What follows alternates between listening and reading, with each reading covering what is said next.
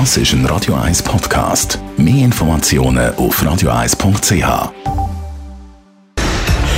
Radio 1 Feed statt fertig. Mit dem Personal Trainer Rolf Martin wird Ihnen präsentiert von Swiss Ablation.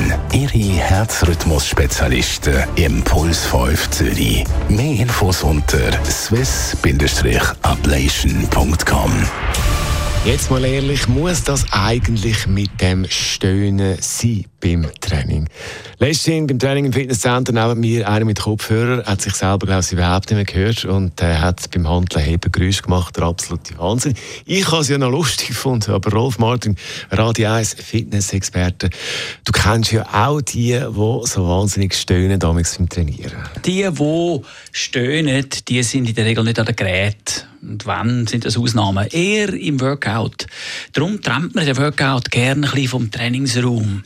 Weil dort so die schweren Jungs sind, die, die ein bisschen Muskeln aufbauen und auf der anderen Seite sind dann so die einfacheren, die einfach fit bleiben äh, Das Stöhnen hat natürlich ganz einen einfachen Hintergrund. Man fängt an mit einem schweren Gewicht einfach pressen. Dann mhm. sind wir nämlich schon am Anschlag, weil wir können nicht mehr richtig schnaufen.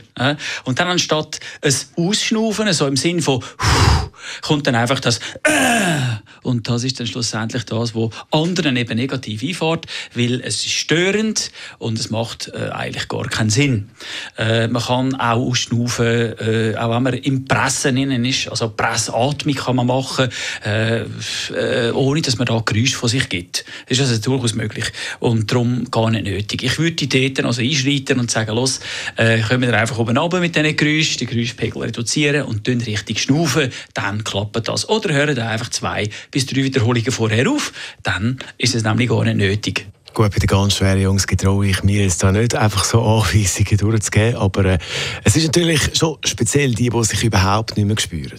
Ja, äh, natürlich. Das ist äh, wie wenn jemand äh, in der Öffentlichkeit ohne die Hand vors Maul nehmen oder den Ellbogen hustet. Das ist einfach unangenehm und lästig und äh, gehört überhaupt nicht in eine, in eine zivilisierte, kultivierte Gesellschaft. Unser Fitnessexperte Rolf Martin ist das zum Thema Stöhnen beim Training. Muss das wirklich sein? Die Antwort? Nein. Weitere Trainingstipps zum Nachlesen als Das ist ein Radio 1 Podcast. Mehr Informationen auf radio1.ch.